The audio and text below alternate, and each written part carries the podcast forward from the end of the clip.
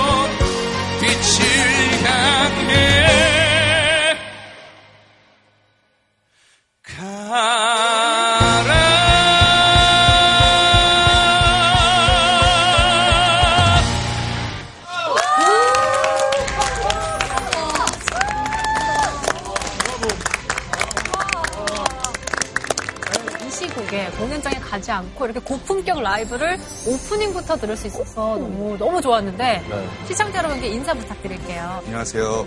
저는 뮤지컬 배우이자 JTBC 팬텀싱어 시즌 1 우승팀인 포르테 디 콰트로 고훈정입니다.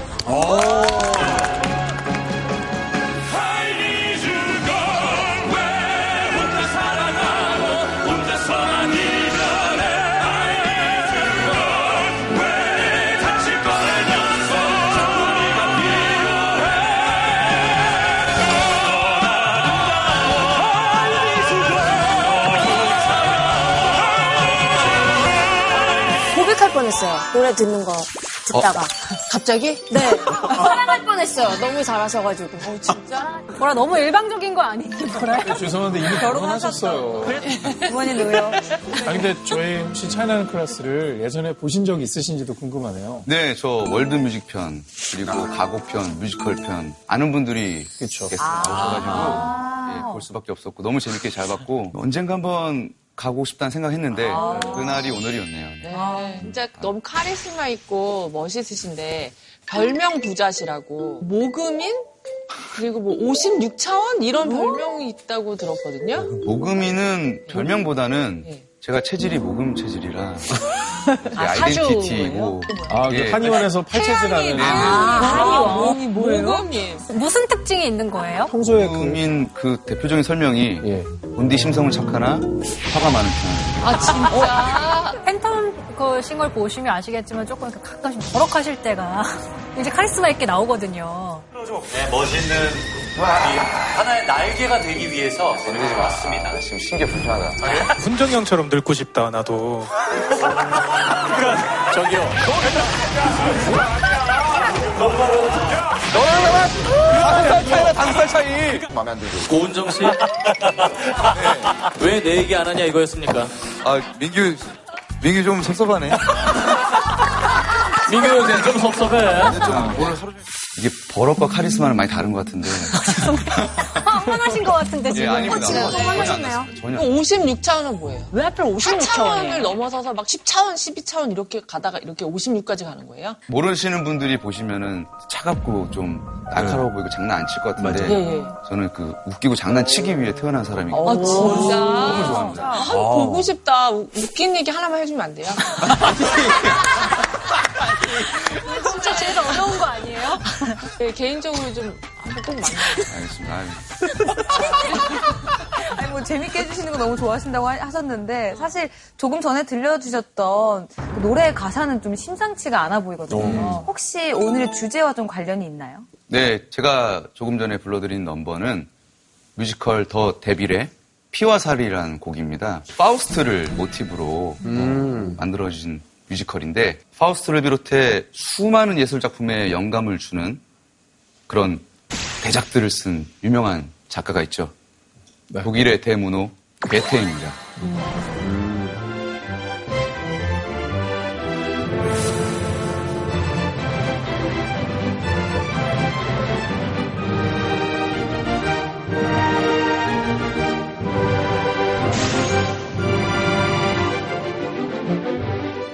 베테에 대해서 차이나는 강의를 들려주실 오늘의 선생님을 한번 함께 불러볼까요? 네. 네. 선생님.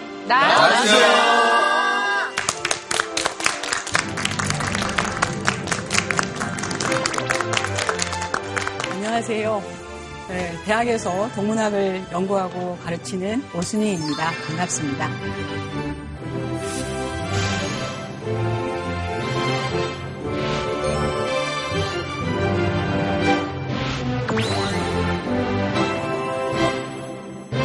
아, 특별히 노래로 시작을 했는데, 선생님은, 어, 이 노래를 어떻게 들으셨어요? 무엇인가 삶은 그랬죠. 네. 첫 구절. 그래서 울컥했어요. 제 세대는 그렇게 물어봐요. 나는 어떻게 살아왔지? 이렇게 묻거든요. 근데 젊은 세대 같으면 이렇게 미래를 마치 내다보듯이 삶은 무엇인가 이렇게 생각할 거예요. 이런 이야기들이 사실 괴테가 겪었던 이야기이고 괴테의 문학이 말해주는 거거든요. 노래 딱 듣고 와 진짜 잘하신다 멋있다 생각했는데 역시 정말 한국 개태학회 회장님 다우시네요. 개태학회라는 게 있는지도 몰랐는데. 선생님, 그 예전에 저희가 단테에 대해서 한번 배웠었는데 단테가 이탈리아의 세종대왕이라고 하더라고요. 그렇다면 이 괴테 씨도 독일의 뭐 세종대왕급 정도 되는 인물인가요? 그렇죠. 우리가 세종대왕 그러면 훌륭한 대왕님 정도로 끝나지 않잖아요. 그냥 딱 정신적인 리더, 이렇게 그쪽에 한 분 딱 계시는 그런 분이잖아요.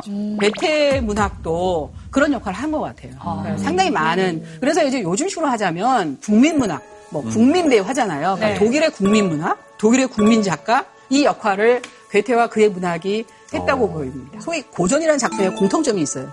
첫 번째, 그 시대 사람, 그 나라 사람을 그려주는 거예요. 우리 얘기하는 거예요. 두 번째, 그런데 거기서 나오는 이야기가 다른 나라 사람이 읽어도, 다른 시대 사람이 읽어도, 어, 이거 우리 얘기 같아. 보편성. 그러니까 어떤 특수성의 이야기를 작가는 하고 있는데 독자들이 거기서 보편성을 읽어낼 수 있으면 독자와 괴테와의 대화가 시작될 수 있는 거죠. 아, 이- 이분은 그렇게 보시는구나. 내가 체험하지 않은 것들은 한 줄을 쓰죠. 모든 것은 내가 체험했어요. 특수한 이야기예요. 특수성이죠. 그러나 내가 체험한 그대로 쓰지 않았다. 다시 말하면 내 얘기만으로 멈춘 것이 아니다. 이것이 보편성인 거죠. 파우스트의 이야기와 우리 삶의 이야기를 붙여보면 이렇게 정리할 수 있을 거거든요. 어떻게 사는 게 사는 거지? 삶이란 뭔가? 이거죠. 이 질문이죠. 열심히 살아야 되나? 열심히 살면 어떻게 열심히 살아야 되나? 꼭 열심히 살아야 돼? 뭐 이런 거죠. 그래서 준비한 오늘의 주제는 어, 이겁니다. 열심히 살까 말까? 괴테에게 묻는다.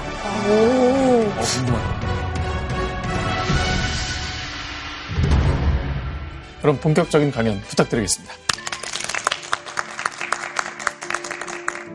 시대가 평범하고 별일 없는 시대에 태어난 작가가 위대한 작품을 그리긴 좀 힘들거든요. 그냥 유럽을 이렇게 들었다 놨다 했다. 좀 이런 번역본 계속 나오고 이 주인공에 대한 그 아이콘 현상이 막 벌어져가지고 패션의 역사를 바꿔놓는 감정의 문제, 그 퍼스널한 문제들이 이제 등장하기 시작합니다. 우리 시대의 베르터스럽고 로테스러운 그 주인공들은 괴테 문학의 자장 안에 있는 거예요. 괴테 문학의 말하자면 의례성이라고 생각합니다. 자, 일단 먼저 우리가 작품에 들어가기 전에 괴테 워낙 유명하니까 잘 알 것 같기도 하고 모를 것 같기도 하고 이렇거든요. 일단 어느 정도 괴테에 대해서 알고 계시는지. 작품 유명한 거 많잖아요, 사실. 젊은 베르테르의 슬픔, 베르테르의 슬픔. 슬픔도 있고, 그렇죠. 파우스트 있고. 근데 좀 알고 지내면 피곤한 스타일일 수도 있었겠다는 생각이 들던데요. 일단 IQ가 200이 넘을 거다. 아, 진짜? 어, 추측성의 어떤 분석 본 적이 있습니다. 정말로 IQ가 높고 천재였나요? 그러니까 연구자들에 따라서는요 이렇게 말하는 사람도 있어요. 모차르트 같은 천재는 아니었을 것 같다. 모차르트는 그냥 천재인 것 같은 느낌을 주잖아요. 예. 괴테는 평생을 정말 부지런히 연구했기 때문에 괴테의 작품에 이게 도대체 한 사람이 쓴 거야 싶을 정도로 그 엄청난 방대한 주제와 이런 걸 생각하면 천재가 아닌 사람들이 나와서 이거 쓸 수 없는 거예요. 자 그러면 우리가 좀더 어, 괴테에 대해서 알아볼게요. 일단 금수저였어요. 상류시민.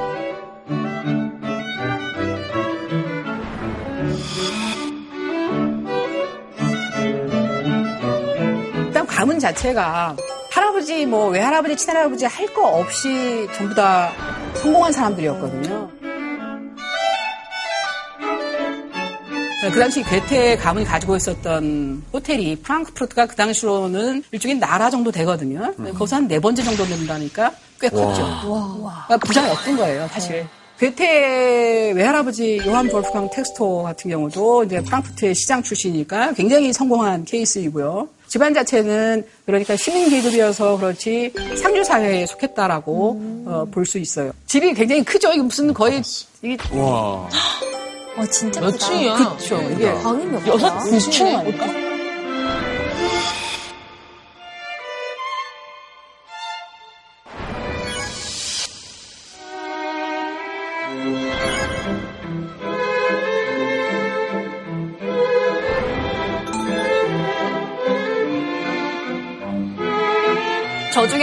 아니라 통째로 그렇죠. 살았다는 그렇죠. 거죠. 개태와 저희 차이는 저희 집은 방을 세지 않아도 알 수 있어요. 근데 여기는 세야 돼요. 몇 개 있는지. 그 차이죠.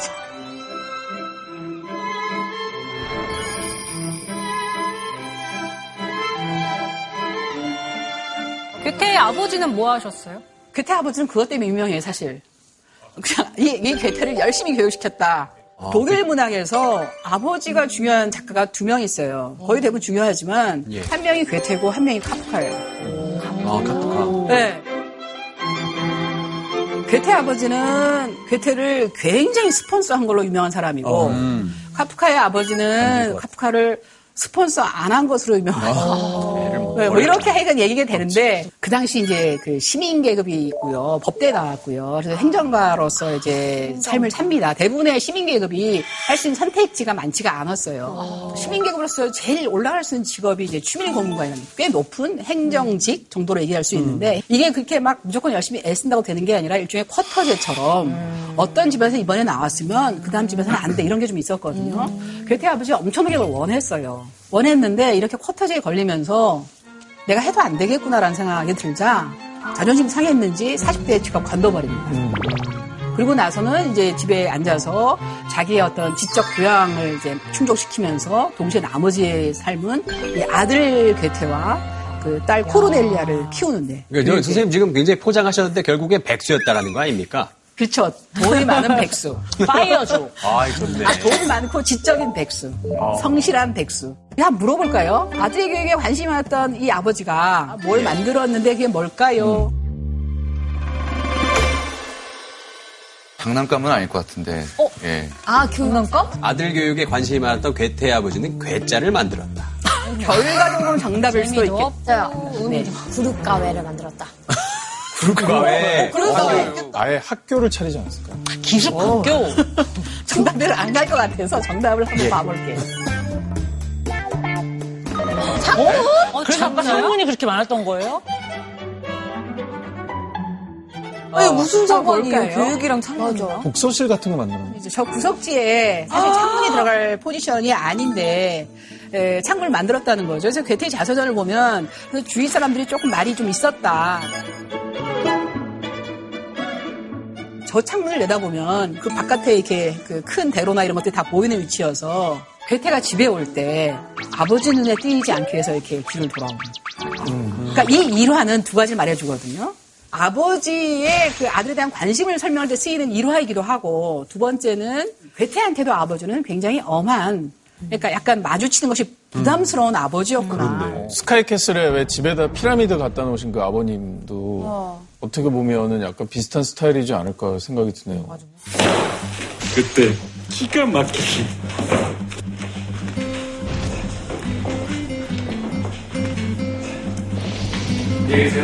앞으로 수시로 무시로 이 피라미드 꼭대기를 쳐다보고 다녀. 니들 무의식 속에 인이 박힐 때까지.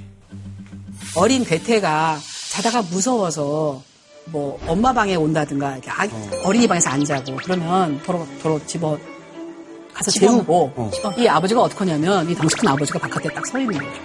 덩치 큰 사람이 근데 왜 못. 나오게 애가 무서워하면 안아줘야지. 애가 무서워하면 안아준다. 라고 보통 요즘 아빠들도 생각하잖아요. 이거 우리 시대 생각이에요. 18세기 아빠는, 좋은 아빠는 애가 무서워할 때 안아주지 않아야 좋은 아빠예요. 그 엄격한 교육이 기성세대의 기본이었거든요. 그러니까 괴테 아버지도 당연히 그렇게 했겠죠. 애가 못하면 괴테 아버지는 같이 해요. 아빠 봐, 아빠도 하고 있지? 이렇게 보여주는 거예요. 그래서 괴테가 나중에 대학 갈 때 그러거든요. 다시는 이쪽으로 돌아도 안 봐. 그랬을 것 네. 반면 괴테 어머니는 어떤 스타일이셨는지. 그러니까 괴테가 아버지한테 받지 못한 걸 엄마한테 받았을 거예요. 아, 그러니까. 이렇게, 이렇게 말하거든요. 나는 아버지로부터 삶을 진지하게 영위하는, 삶을 진지하게 이끌어가는 자세를 배웠고, 어머니로부터는 낙천적이고 명랑한 기질, 이야기들을 만들어내는 즐거움을 느끼는 기질, 이런 것들을 물려받았다. 작가가 되게 된 데는 또 어머님의 영향이 많이 있었겠어요. 네, 굉장히 크죠. 개인적인 얘기인데 그 우리 교수, 교수님께서 저희 어머니 약간 젊었을 때랑 인상이 너무 비슷하셔가지고 네, 저는 이렇게 흐린 눈으로 보면 저희 어머니 보는 것 같아요. 굉장히 편하면서도 이렇게 따뜻하게 안 보셔야지. 알겠습니다. 그 집안도 그렇고 뭐또 그 부모님의 영향도 그렇고 어쨌든 결과적으로는 굉장히 다양한 분야에 재능을 발전시킬 수 있었던 기회가 있었던 거죠. 그래서 나중에 이제 괴테가 여러 분야에서 재능을 발휘하는데 그한 몫을 했다라고 보입니다. 그럼 괴테는 무슨 직업을 택했을까요? 소설가. 상진님이 잘할까요? 공무원 같은 거 하지 않았을까요? 그렇게 해야 되지 않나요? 집안도 좋고 아버지가 지금 뭐 이런데 괴테의 첫 번째 직업은 변호사였어요. 굉장히 잘 살았다 그랬죠. 금수저라 그랬죠. 엄친아라 그랬죠. 여기에 그림자가 있는 겁니다. 여기는 시민 계급이에요. 진짜 금수저는 귀족이라는 사람. 그러니까 이 아버지는 그걸 굉장히 의식을 하는 거예요. 시민 계급의 아들로서 할 수 있는 게 뭔지를. 변호사 말고 다른 직업도 혹시 있었나요? 많아요. 변호사도 했지만 예를 들면 뭐 국방부 장관 뭐 이런 어. 것도 하고요. 우와. 아, 나중에 하죠. 도서관장도 하고요. 대학에도 관여하고요. 박물관 만드는 데도 개입하고요. 괴테가 굉장히 열심히 다방면에서 일을 하면서 인정을 받은 거예요.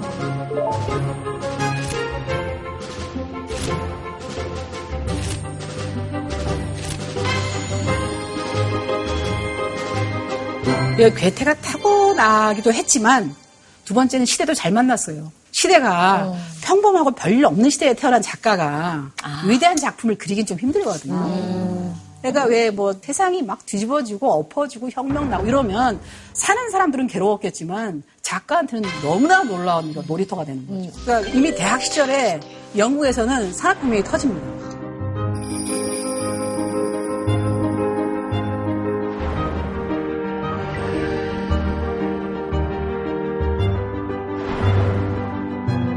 그다음에 또 나이가 들면 프랑스에서 이제 정치혁명, 시민혁명이 터집니다.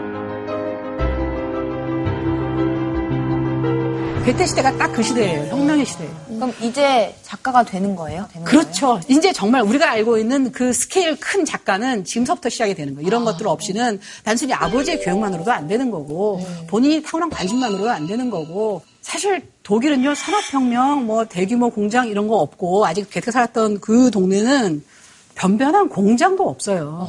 산업혁명은 정말 남 얘기 할 수 있었는데 관심 갖거든요. 괴테가 이제 죽기 전에 뭐 그런 말 하거든요. 한 50년 더 살아도 되겠다. 어, why? 그러면 수에즈 운하가 생긴다는데 막 이런 것들 보고 싶어요. 사람이 약간 오지랖도 좀 약간 오지랖하네. 호기심도 오지랖, 굉장히. 오지랖을 그쵸 좀 그렇죠. 우리끼리는 오지랖이고 이제 학술적으로는 호기심 광범위한 지적 관심이라고 합니다. 그렇죠. 자, 또 하나는 이제요. 아까 그랬잖아요. 그 프랑스에는 있었던 시민혁명이 독일에는 없고 영국에 있었던 산업혁명 독일에 없어요. 아무것도 변변치 않은 나라일지 모르지만 우리가 알고 있는 소위 클래식하다. 정말 차이 나는 예술사 보려면 여기 독일 봐야 되는 거예요. 독일어권 봐야 되는 거예요. 오스트리아 포함해서.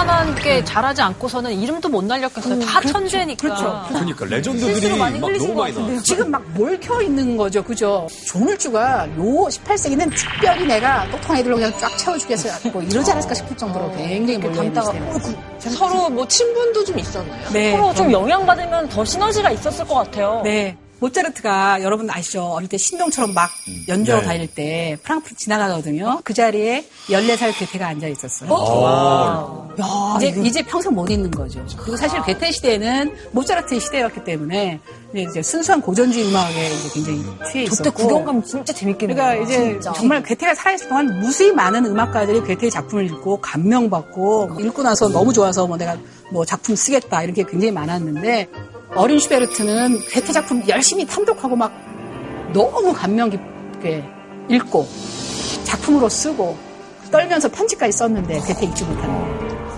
이미 괴테는 나이가 좀 많이 든 상태고 슈베르트님이 18살 편지 썼을 때 이런데 17살인가? 그러니까 그 전기 작가 그런 말을 해요.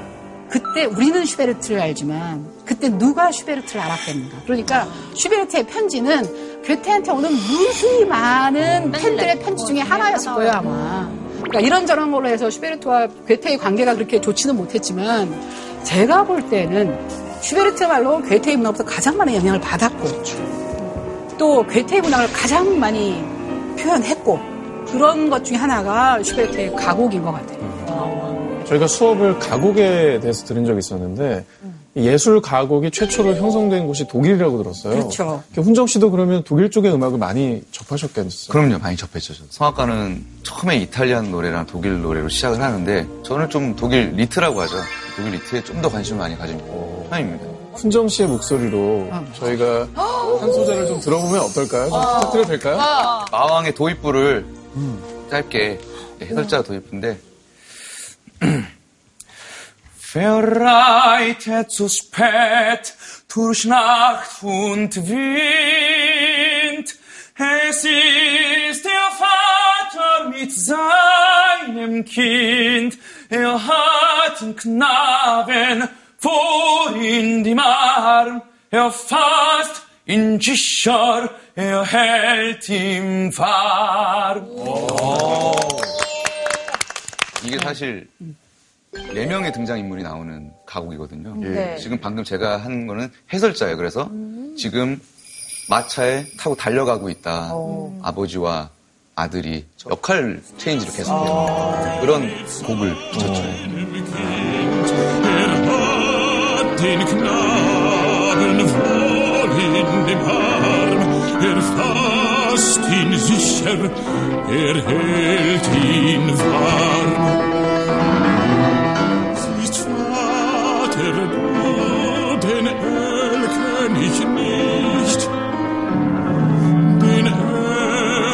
ich mit Kron und Schweif, du liebes Kind, komm, geh mit mir, gar schöne Spiele, spiel mit mir. Mein Vater, mein Vater, und hörest du nicht, was Erlenkönig mit leise verspricht? Bleibe ruhig, mein Kind, in dürren Blättern säuselt der Wind. Mein Vater, mein Vater, jetzt fasst er mich an. Der König hat mir ein Leid getan. In seinen Armen das Kind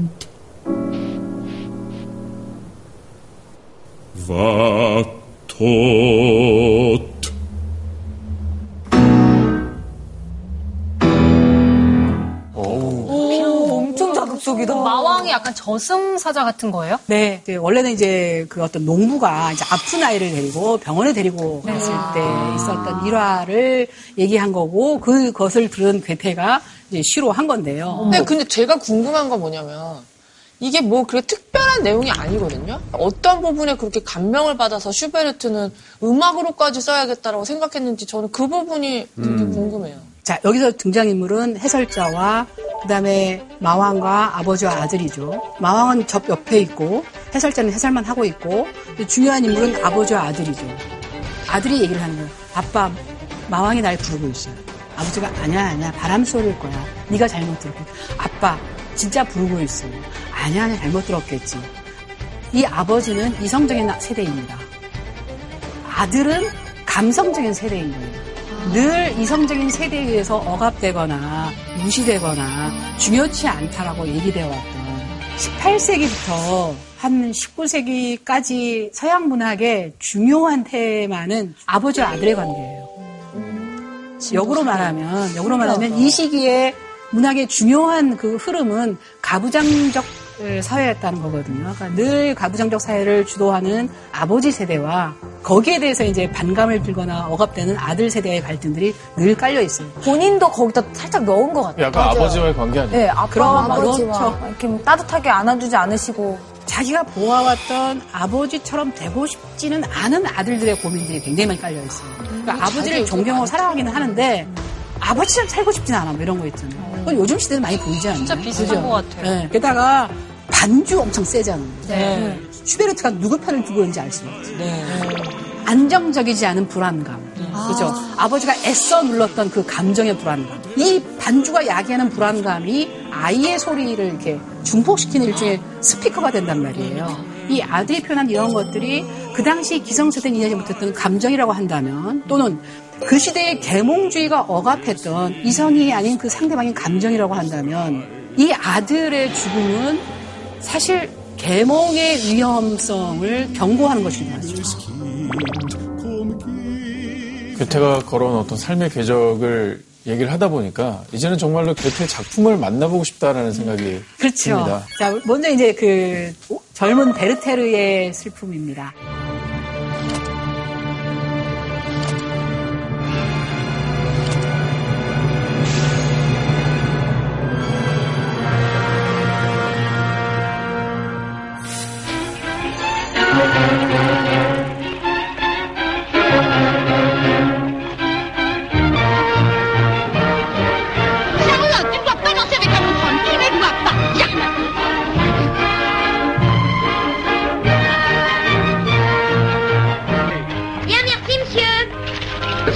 L'oiseau chanteur. Je vole Je vole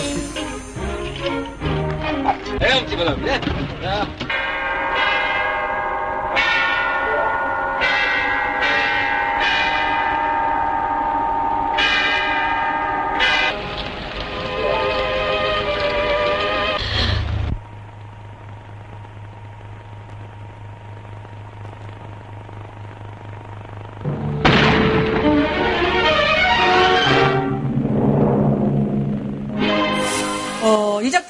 간단히 소개를 하면 일단 베스트셀러예요. 아마 독일 문학이 이제 세계에 사실 그 이름을 알리는 작품이기도 하고 괴테를 세계적인 일종의 문학계의 스타로 만드는 작품이기도 한데 뭐 무엇이 그토록 그 당시의 독자들을 흔들어 놓았을까? 얼마나 인기가 있었나요? 그냥 유럽을 이렇게 들었다 놨다 했다. 좀 이렇게 가본 건가? 그러니까 전 세계에서 막 해적판이 번역본 계속 나오고 막 몇 세, 그 당시에는 그렇게 몇 세씩 찍어내는 게 없는데 몇 세씩 막 나오고 책도 엄청나게 많이 팔리고.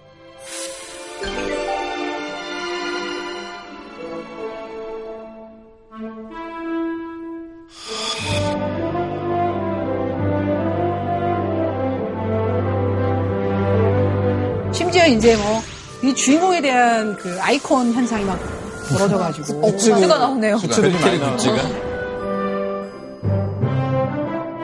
아주 유명한 도자기 회사에서 만들어가지고 지금도 이제 그거 전시할 정도예요. 우와. 그러니까 어디서 보통 막 파는 거 아니고 되게 중요한 special edition. 네, 그렇죠. 이런 것들도 많이 나오고요. 열광해서 똑같이 입고 다니고.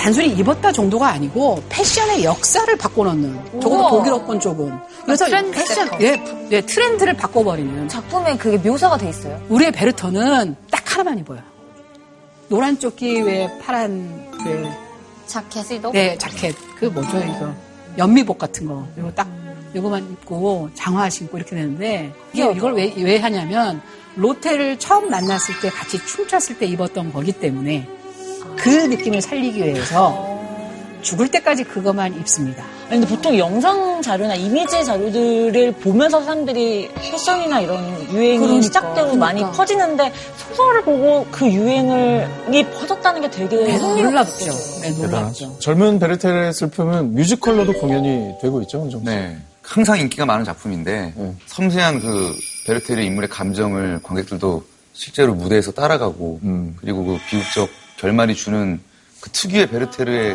먹먹함이거든요. 사랑하는 나의 알베르트. 그 차가운 서리빨이 내 가슴을 찢어놓는군. 없는 나의 롯데요. 근데, 근데 그 스토리만 봐서는 아까도 말씀드렸지만 그렇게 뭐 새로울 게 없어요. 뭐 짝사랑하다 죽은 거예요. 우리가 많은 걸 봐서 그렇죠. 그래? 그러니까 그 당시에는 뭔가 어떤 드라마도 없고 영화도 없고 하니까 이런 스토리 자체가 너무 센세이션 했던 건지 아니면 그 당시에도 그냥 뭐 특별할 거 없는 스토리지만 괴테가 너무 작품을 재미나게 실감나게 잘 풀어내서 이렇게 이슈가 됐던 건지 베르터처럼 사는 사람 지금 많죠. 사랑 때문에 자살하는 주인공 흔할 정도로 많고, 예. 그렇죠. 그것이 뭐가 다르냐 당연한 질문이거든요. 자, 1774년에 이 작품 나오거든요. 이 작품 이전에 그런 게 있었냐? 없었단 말이에요. 다시 말하면 우리 시대의 베르터스럽고 로테스러운 그 주인공들은 괴테 문학의 자장 안에 있는 거예요. 그럼 이 전에는 작품에 어떤 소재들이 쓰였어요? 셰익스피어가 있지 않습니까? 로미오와 줄리엣 둘 다 굉장히 그 소위 잘 나가는 집안의 아주가 딸이잖아요. 네. 집안의 갈등이 컸죠. 예. 집안의 갈등이 크지 않았다면 비극이 성립했을까요? 아니요. 둘이 연애했겠죠, 그냥. 네. 이 연애에는 그 A와 로미오와 줄리엣만 놀고 있지 않은 거예요. 엄마 아빠들이 다 개입하고 있는 거예요. 외부적인 요소가 되게 외부적인. 사회의 관습이 중요한 역할을 아직 차지하고 있는 거고. 그게 100년 전이고. 이게 좀더 네, 보편성 있는. 여기에는요. 베르타 아버지 안 나타나. 아주 모던하네, 더. 네. 네, 이 심리 자체에 그러니까 집중하는. 둘을 그냥 바로 붙여놓은 거예요. 사실 그 이전의 문학은요, 전부 다 백그라운드가 없이 성립하지 않아요. 최소한 아버지가 왕이거나 그래서 왕자거나 공주거나 뭐 아버지가 제우스야 어떤 사람은 신이거나 뭐 그렇게 해야만 주인공이 되는 거예요. 평범한 사람은 뭐로 나올까요? 동네 총각이 주인공인 거 이게 처음- 적어도 first generation에 들어간다고 말할 수는 있죠. 첫 세대에 들어간다고 말할 수 있죠. 그러니까 그렇게 많은 사람들이 또 이입할 수가 있는. 그렇죠. 왜냐면 내 그를 못. 봤으니까. 그전에 이런 거 없었으니까. 맨날 얘기하면 너희 아버지 뭐 하시노? 이런 식의 그 세- 세상에서. 내 아버지는 신이다. 네 뭐냐? 이렇게 처음 물어본 거 아니에요. 이거 얼마나 오랫동안 기다렸던 질문인데 맨날 니네 아버지만 물어보고 왜 나는 안 물어보냐고. 약간 현대문학의 시초네요. 그렇죠. 그렇죠. 근대 문학의 시초라고 말할 수도 있어요. 사랑 문제에 있어서. 물론 이제 뭐 세익스피어 전공자들은 세익스피어를 말할 수도 있지만 이제 구별을 하자면 그렇다는 선생님 거고요. 세익스피어입니까 괴테입니까? 괴테죠. 일단 저희 동문학자들이 보고 계신다는 전제하에 근데 약간 좀 작가로서는 너무 처음에 써낸 게 빵 터트려가지고 그게 또 약간 작가의 삶에 좀 좋지 않은 영향이 그렇죠. 있어요. 부담감 엄청 느꼈죠. 음. 이 작품의 영향력이 이제 근데 모, 모방 자살 뭐 이런 쪽으로 막 가는 것 같으면서 베르테르 또 아, 이런 말. 아, 맞아.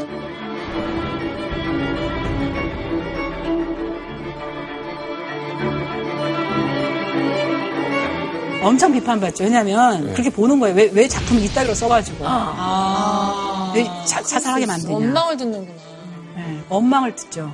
부담스러워. 죽으라고, 죽으라고 썼을 거 아니란 말이죠. 대부분의 시민계급 청년들이 똑똑하게 잘 자랐는데 다 자라고 나니까 자기가 할 수 있는 영향력이 굉장히 적다는 걸 확인하면서 우울증에 빠지기 시작하는 거죠. 그러니까 우리, 우리도 보면 신분제까지는 아니더라도 사실 신분제에 버금가는 그런 식의 어떤 그 울타리들이 많고 이 울타리들이 정말 많은 청년 세대를 이렇게 좌절하게 만들기도 하잖아요. 그런 면에서 이제 오늘날에도 어, 토론해 볼 만한 작품이 아닌가 싶고요. 근데, 근데 이렇게 사회를 막 뒤흔들 정도로 극단적 시도를 하는 경우가 좀 생겼잖아요. 그러면 좀 이제 금지 서적이 되거나 결말을 좀 수정해라. 뭐 약간 이런 요구가 있진 않았을까라는 생각이 좀 들거든요. 금지 서적이 됩니다. 어디서요? 네, 의회에서요. 이것 때문에 독일에서요? 아니면 네, 네, 몇몇 독일에서 나라? 라이프지에서 금지 그 의회에서 이걸 다뤄요. 어떤 청년이 자살을 했는데 베르터 패션으로 자살한 거예요. 아. 심지어 어떤 청년은 소설책을 가지고 자살하는 거예요.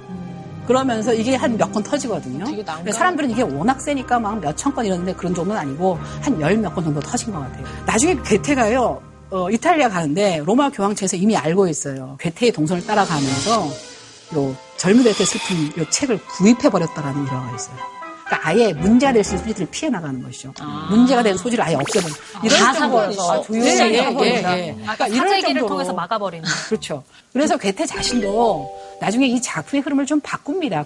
수정판에는 어떻게 나오냐면 베르테 자신이 이렇게 지금 세상을 보고 있지만 남들이 보기엔 세상이 보기엔 객관적으로 보기엔 그 개인의 어떤 병적인 상황이라고 볼 수도 있는 거. 베르테가 지금 아픈 애 아니냐. 라고 볼 수도 있게끔. 안 그러면 너무 멋있게 살다가 멋있게 죽어버린 사람이 되잖아요. 그러니까 이쪽을 약간 좀 균형을 잡아주는. 이게 이제 독자에 대한 독자들의 반응을 보여주는 거죠.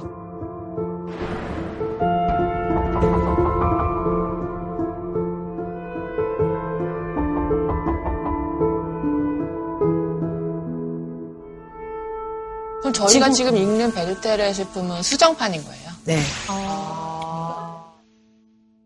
괴테 시대에 와서 이제 문학사가 변하기 시작하는 거죠. 감정의 문제, 그 퍼스널한 문제들이 이제 등장하기 시작합니다. 이제 영국 문학에서 오는 건데, 그래서 제가 이 센티멘탈의 그 어원들을 뒤에 찾아보면, 그때는 좀 멋있으면 다 센티멘탈이에요. 어, 그러니까 예를 들면 우리가 오늘 산책이 참 센티멘탈했지요. 이렇게 유행이네 유행. 저 집은 참 센티멘탈하군요. 이러면 무슨 소리인지 모르겠죠. 저 집 좋다는 거예요. 쿨하다는 거예요. 굉장히 센티멘탈하네.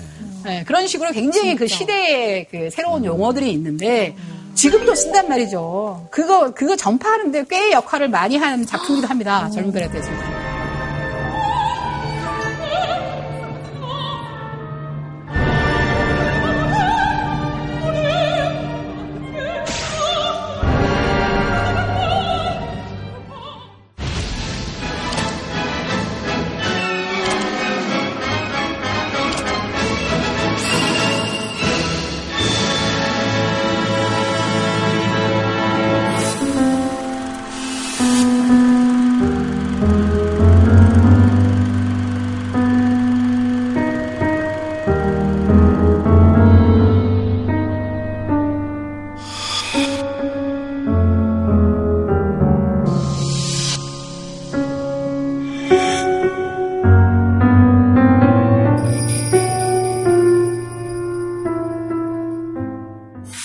이제, 이제 드디어 이제 우리의 파우스트에 도착을 했습니다. 금방 읽어서 들어오지 않고, 양도 많고요. 굉장히 많고요. 이걸 독일에서 도대체 이게 양이 많다는 걸 확인해 보려고 유명한 동문학자인데 학생들이랑 같이 직접 처음부터까지 쫙 연기를 시켜봤대요. 23시간. 연극을 하라는 건지 말라는 건지. 23시간. 쉬지 않고요? 네, 그냥 쫙 읽었더니 23시간. 질문 하나 할게요. 괴테의 희곡 파우스트의 주인공은 뭐 이었다. 악마 아니에요? 그 악마한테 영혼은 팔잖아요. 오. 악마일 수도 있고. 힌트 있나요, 힌트? 어, 주인공은 아까 아까 그 괴테의 체험 문학 실제 인물. 실제 인물. 오, 정답이네. 예전에 실존 인물입니다.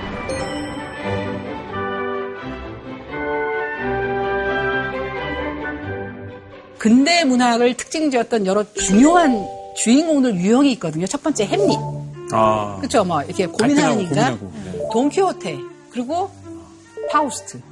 요세 명이 다 이렇게 16세기 죽음에서 다 만들어진단 말이죠. 그 아직 남아있는 중세와 지금 시작되는 근대가 막 맞물리면서 요동치는 시대였고 어. 어떤 사람이냐면 일종의 대학교 강사라 그래야 될까 교수라 그래야 될까 나는 모든 걸 다 알고 있다 이런 거예요.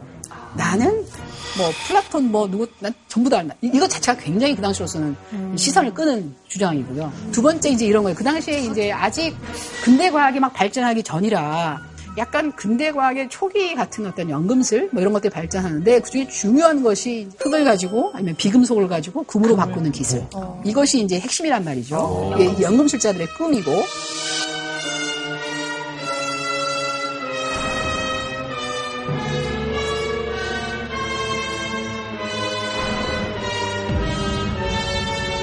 이 사람의 최후에 대한 전설들은 뭐냐면 하고 싶은 대로 살다가 악마한테 결국은 잡혀서 처참하게 죽었대더라.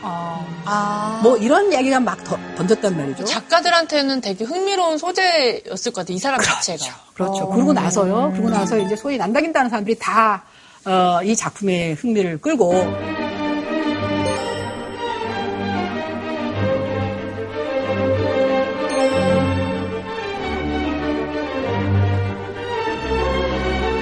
어린 개태가 자라면서 인형극을 보고 자라면서 관심을 갖고요.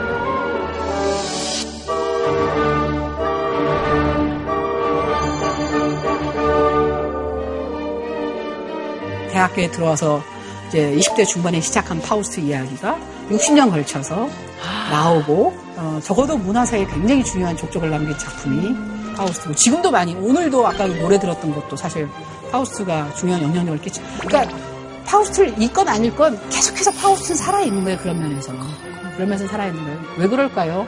얘가 우리를 이야기하니까 인간을 이야기하니까. 꿈도 품고 가는 신의 운에 주께서 창조하신 그날들을 우러릅니다. 갓께서 공들여 만드신 저 땅의 인간들을 한번 보세요.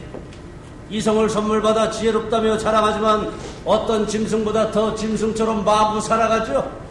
이 불평꾼아, 너 파우스트를 아느냐? 아하! 그 별수는 학자! 아무튼 뭔가 찾는 놈들은 결국 길을 잃죠. 인간은 노력하는 한 방황하느냐. 허락만 하신다면 인간들의 방황이 결국 시체들의 세계로 달려가는 걸 보게 될 겁니다. 좋다! 맡긴다! 계약 탄교입니다! 너의 길로 끌어가봐라. 결국 너도 알게 될 것이다. 선한 인간은 어두운 충동에 사로잡혀도 바른 길을 잘 의식하고 있다. 참 예쁜 병에 담긴 죽음이다. 너에게는 내가 알지 못한 것, 참된 지혜가 있지 않을까? 완전한 인간이란 죽음의 순간에야 가능할지도.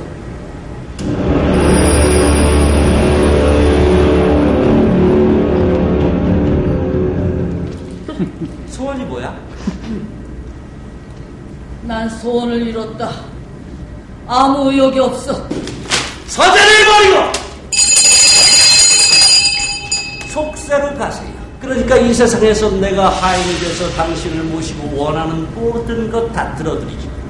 대신에 저 세상에서 내가 당신 영혼의 주인이 되고 계약할까요? 그게 만족하실 겁니다. 만족.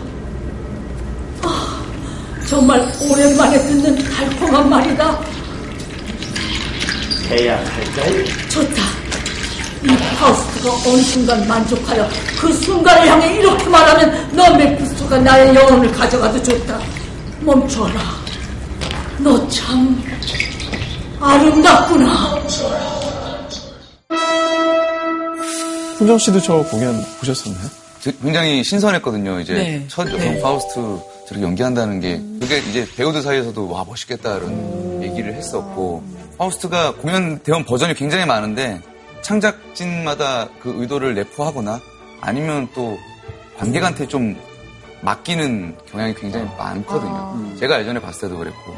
그래서 굉장히 생각할 거리를 던져 화두를 딱 던져주고 끝나니까 좀 생각이 잠기게 됐었던 기억이 있습니다. 제왜 메피스토는 왜 신에게 내기를 하자고 했고 그리고 왜 그 인물이 왜 하필 파우스트였는지 그게 네. 궁금해요. 여러분은 인간에 대해서 긍정적으로 보세요? 부정적으로 보세요? 하기 나름이다. 하기 나름이면 긍정적인. 또 사회 초년생 초년생 때는 네. 성선설을 믿으면서 사람들은 참 선하구나라는 걸 더 많이 느꼈었는데 네. 이 나이가 조금씩 이제 이렇게 사회생활을 하다 보고 그안 봐도 될, 사회생활 안 봐도 될 것들을 자꾸 보다 보니까 아 성악설을 조금 더 무게를 두게 되더라고요. 저는 그래도 좀 큰 물결 속에서는 또 인권도 성장하면서 네. 또 환경도 파견했지만 극복하려는 노력들도 하면서 어, 저는 중국에는 좀 그래도 희망을 가져보는 편에 좀 속하는 사람인 것 같아요. 근데 그, 그것이죠. 이 둘은. 사실 요거는 그 구약의 욥기에서 이제 모티브를 빌려온 것이긴 한데 신은 인간이 조금 문제가 좀 있기는 한데 그래도 나아질 거야.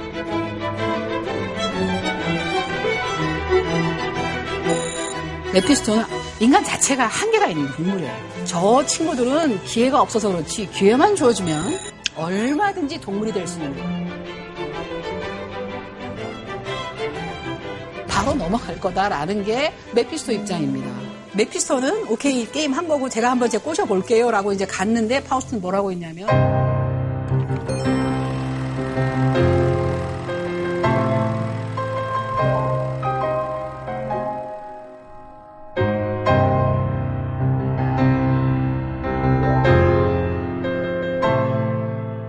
한번 읽어볼까요? 어, 우리. 학생들이. 어.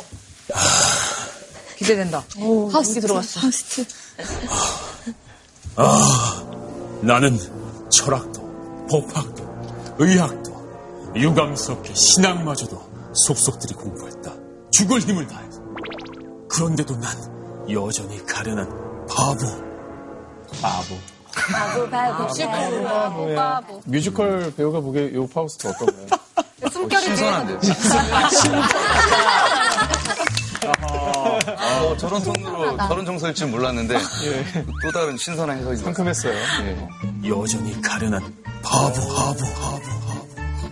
파우스트는 원래 그 꿈이 자기는 정말 그한 개인이 아니라 어떻게 보면 신적인 존재, 그와 유사한 정도의 그러면서 이 세상의 본질을 알고 우주를 알고 뭐 이런 식의 아주 그냥 거창한 꿈을 가지고 미친 듯이 공부하고 살아온 인간이란 말이죠. 근데 안 되더라는 걸 아는 거예요. 그러고 나니까 남은 건 자살인데 자살을 왜 하냐면 아예 지식으로는 우주를 갈 수가 없어. 몰, 모르는데 내가 죽어서 원소로 환원되면 대자연 속에 들어갈 수 있겠지. 그렇게 해서라도 내가 몰랐던 대자연의 본질을 알아볼까라는 뜻도 들어있습니다. 그래서 유감스럽게 신학마저도 이거는 굉장히 역설적이에요.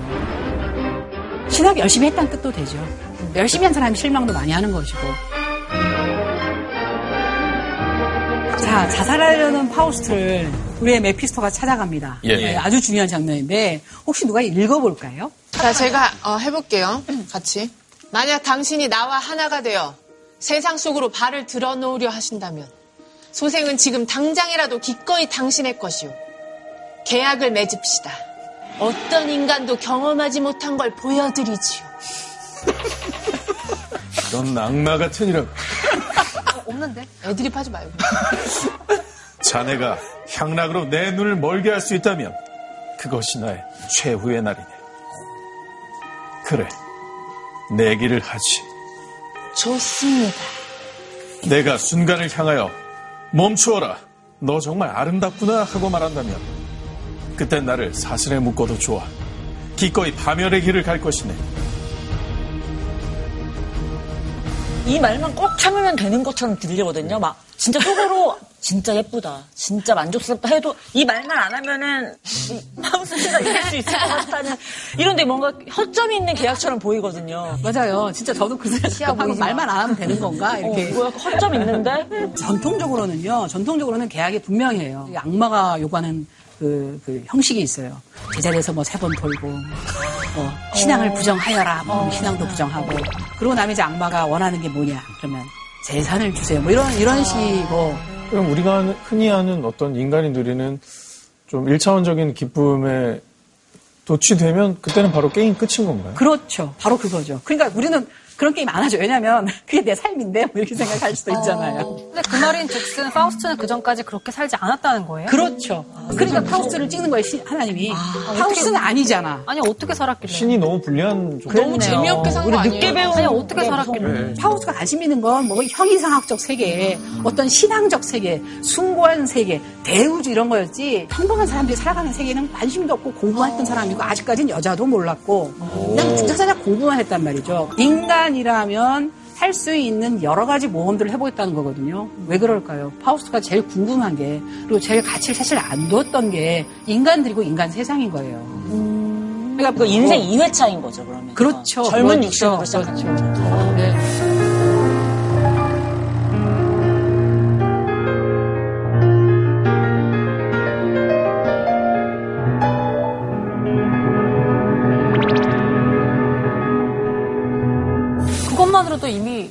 너무 어, 좋은데? 야, 몸이, 몸이 좋은데? 어, 야, 어깨가, 어, 좋은데? 기차가 안 아파. 기지개는 순간? 기지개 나오죠. 우리 좋은 일 있으면 그냥 자랑하잖아요. 묻지도 않았는데 막 떠들잖아요. 어, 그 악마는 그러면 악마는 어떻게 봐야 되나? 전통적인 악마는 아닌 것이죠.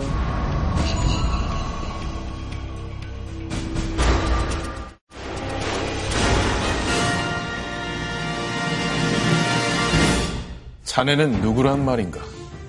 언제나 악을 원하면서도 언제나 선을 이루는 힘의 일부지요. 이 수수께끼 같은 말은 또 무슨 의미인가? 나는 끊임없이 부정만 하는 정령이 올시다.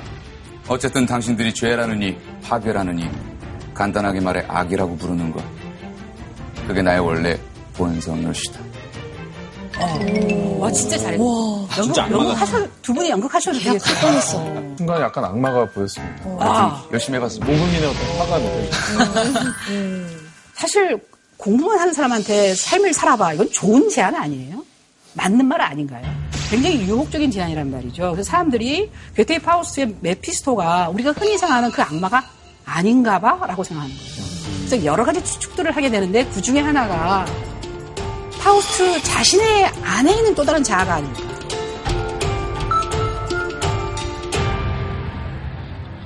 우리 많이 느끼시죠? 왜 보면 천사 두 명이 싸우는 것 같잖아요. 천사와 악마가. 네. 그래서 해, 해. 그런데 하지, 하지 마, 하지 마. 뭐 이런.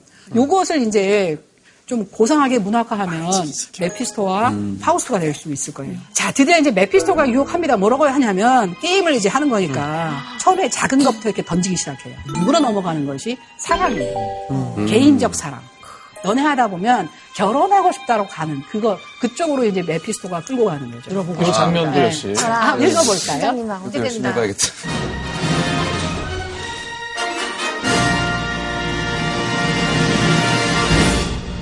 아름다운 아가씨, 제가 감히 팔을 내밀어 댁까지 모셔다 드려도 될까요? 저는 아가씨도 아니고 아름답지도 않아요.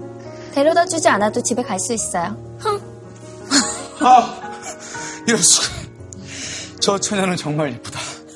저런 여자애는 본 적이 없다. 예의 바르고 정숙하고 조금 새침하기까지 하구나. 아, 여기까지. 이미 계약은 끝난 것 같습니다. 파우스트 너무 쉽게 금사빠인데요. 끝났네요. 끝났잖아요. 금사빠야. 파우스트가 주저앉아야 되잖아요. 네. 빨리 끝났겠는데요?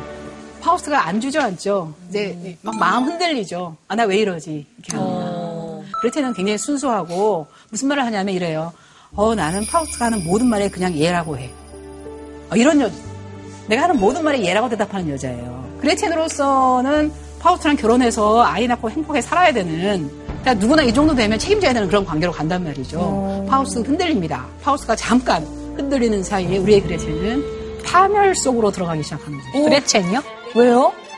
왜냐하면 임신을 한 거예요. 파우스트 예. 아이인가요? 예. 새침했던 그레첸이었지만 근데 아까 결국은 간다 둘은 그러지 않았어요? 잘 새침했던 그레첸이 거기까지 갔어.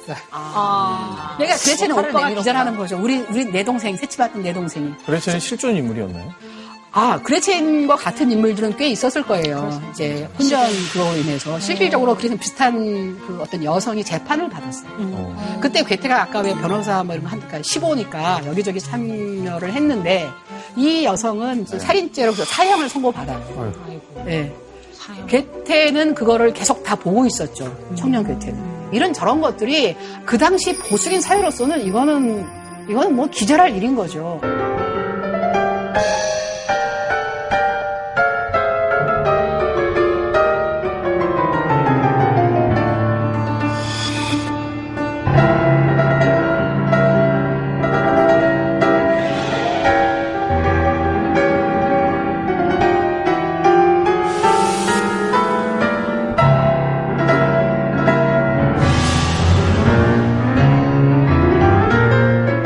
여기에 대해서 이제 평가가 굉장히 극렬하게 갈리는 거죠. 하나는 정말 파우스 나쁜 놈이다 할 수도 있지만 또 하나는 그 시대의 그 보수적이고 엄격해서 사실 출구가 없게 만들었던 시대 이데올로기를 괴테가 비판하고 있는 거다. 아마 나중에 나이가 들면 괴테도 가슴이 너무 아팠는지 그레첸의 구원을 다시 집어넣습니다.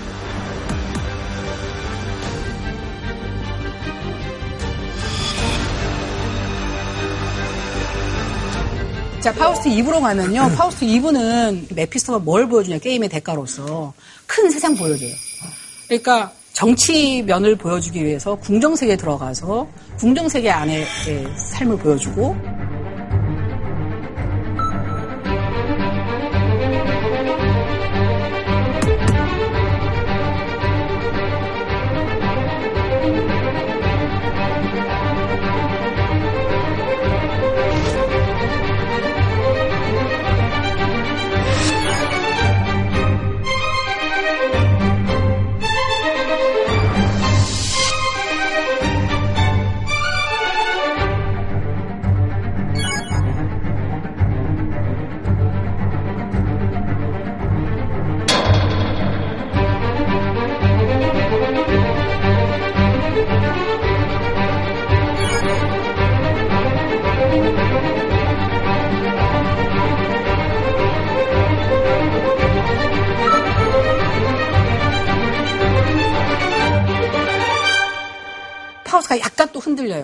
나오는 건데 다시 이제 어, 더 넓은 세상으로 나오는 것이 마지막 그 장면인 간척 싸움이에요.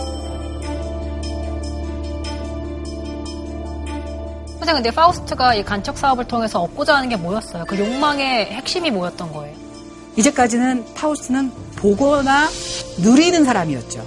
사랑을 누리거나 세상을 보거나 세상에 기여하는 것. 사람들의 그토록 자기가 우습게 알았던 사람들을 위해서.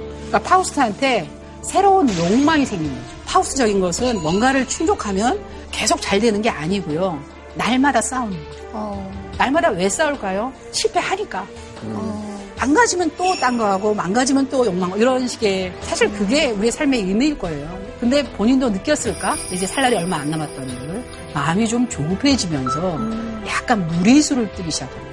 간척 사업을 하는데 노부가 아 저 사장님 됐고요. 저희는 그냥 여기 우리 그냥 개인 주택에 살게요. 아파트 필요 없어요. 이러면서 이제 우리 행복하고 이렇게 텃밭에서 농사 좀 살게요. 이런 식의 노부부인데 누구나 좋아하는 노부부를 죽게 만들므로써 파우스트적 그 삶의 위험성을 지금 콘트라스트로 보여주고 있는 것이죠.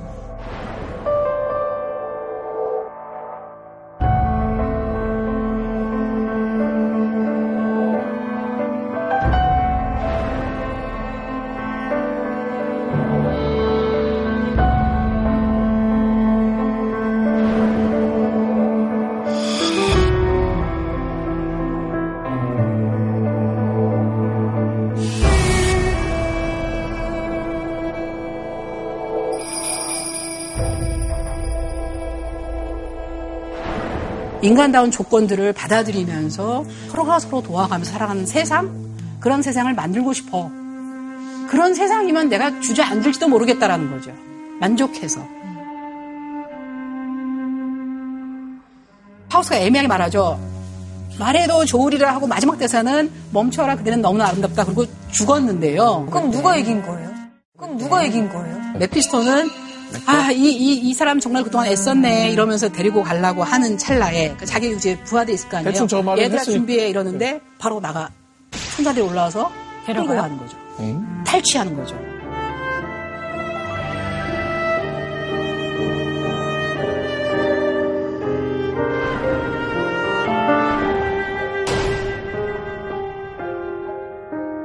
그러니까 여기에 대해서 이제 굉장히 논란 많았겠죠. 일단 기독교 사회예요.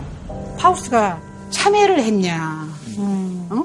하다못해 그 노인들한테 가서 사과를 했냐, 그레티한테 미안하단 말이라도 했냐. 정말 분개하는 전 제가 유학 시절에 그 독일 신부님도 뵙고요. 이 작품 정말 문제 많다라고. 브레첸도 그랬고 막 노부부도 죽였고 그럼 열심히 살면 그냥 다 구원받아서 하늘나라로 갈 수 있는 건가라는 생각 계속 들거든요. 저는 사실 얘기를 들으면서 열심히 사는 것이 답이 아니다라는 거에 좀 초점을 맞추지 않았나라는 생각이 좀 들었어요. 너무 열심히 살면 피해를 줄 수 있다는 거를 뭔가 보여준 건 아닐까라는 생각이 좀 들었어요. 네, 맞아요. 저는 작품 안에서 보여지는 파우스트가 결국 우리다라는 걸 보여주고 싶었던 것 같다는 생각이 들어요. 이 세계에서는 그냥 죽을 때까지 우리는 열심히 살고 결국에 우리가 죄가 있든 없든 그거는 우리가 결정한 문제가 아니라 심판은 결국 신이 해주시니까 우리는 이 현생에서 그 아무것도 모른다. 이런 메시지를 담고 있는 것 같다라는 파- 생각에 그냥 저는 열심히 살게. 예. 좋습니다. 기뻐하여서 당시 독자들이 이해 못할 거라는 걸 알았어요. 자기가 하려는 말이 너무 낯설 거라는 걸 알았어요.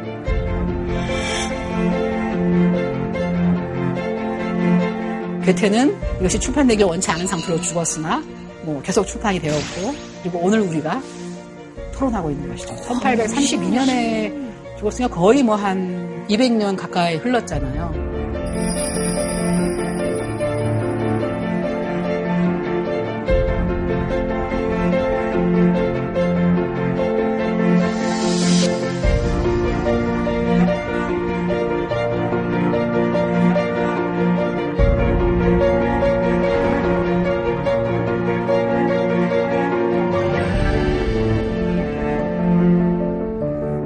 괴테 입장을 빌면 우리가 좀 겸허하게 파우스트적으로 살되 파우스트의 위험성을 충분히 이해하면서 어, 살아야 되지 않을까. 그래서 파우스트는 끝은 끝은 구원이니까 해피엔드 같지만 작품은 비극이에요. 이 작품 제목이 말해주고 있는 거죠. 적어도 우리는 우린 둘 다 봤죠. 열심히 사는 것의 가치, 또 열심히 사는 것의 문제점. 어디까지 열심히 살고 어디까지 아닐까. 이거는 우리가 정해야 되는 문제예요. 파우스트에 대해서 막 토론하던 독자는 거기서 문제가 싹 멈추고 자기한테 돌아올걸요? 그렇게 말씀하셨죠. 저는 그냥 열심히 살을래. 이거 자체가 사실은 그 파우스트의 결론을 우리가 계속해서 만들어내고 있는 거죠. 이 골치 아픈 파우스트의 말하자면 위대성이라고 생각합니다.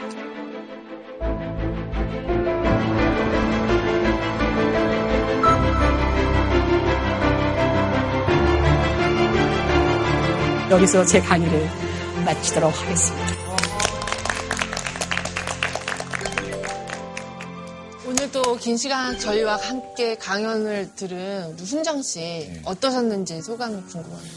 괴테 그리고 파우스트 너무나 잘 알고 있었지만 조금 얕게 접근했던 부분들을 오늘 조금 많이 깊게 들어간 것 같아서 제가 다음에 또 그 관련 공연이나 또 비슷한 뭐 음악이나 만났을 때 굉장히 큰 도움이 될 것 같고 조금 동료들한테 아는 척 좀 할 수 있는. 그거 중요한 거예요. 어, 괴테 아버지 어땠는지 어- 아니 네가? 그 정도는 언급을 할 수 있을 정도의 지금 지식을 쌓고 가는 거에 대해서 너무 감사합니다.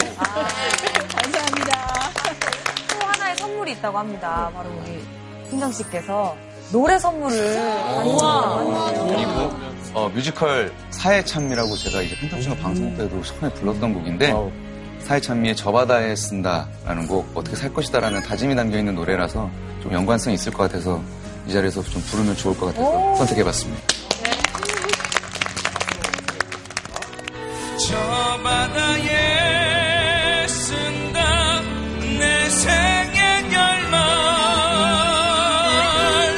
절망 속에서 희망을 노래하라. 보이지 않는 저 바다에 내 삶을 던지리라. 내 삶을 저 바다에 던지리라.